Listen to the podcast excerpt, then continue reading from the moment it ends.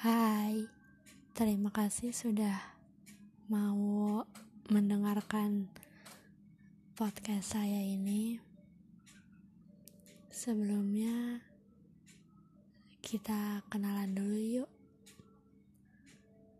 Saya di sini masih baru, baru memulai ini, dan sejujurnya ini agak gugup ya saya bicara seperti ini karena saya belum pernah melakukannya sebelum ini.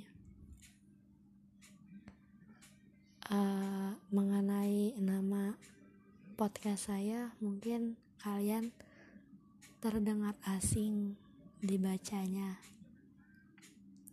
Tapi kalian tahu gak sih makna dari podcast saya itu? Jadi saya mau cerita sedikit arti podcast saya itu kalbu. Kalbu yang berarti hati dan samar yang berarti tidak jelas. Maksudnya itu hati yang kita miliki sebenarnya itu nggak jelas. Nggak jelas maunya kayak gimana nggak jelas maunya apa. Kalian ngerasa gitu gak sih apa? Saya doang yang ngerasa kayak gitu.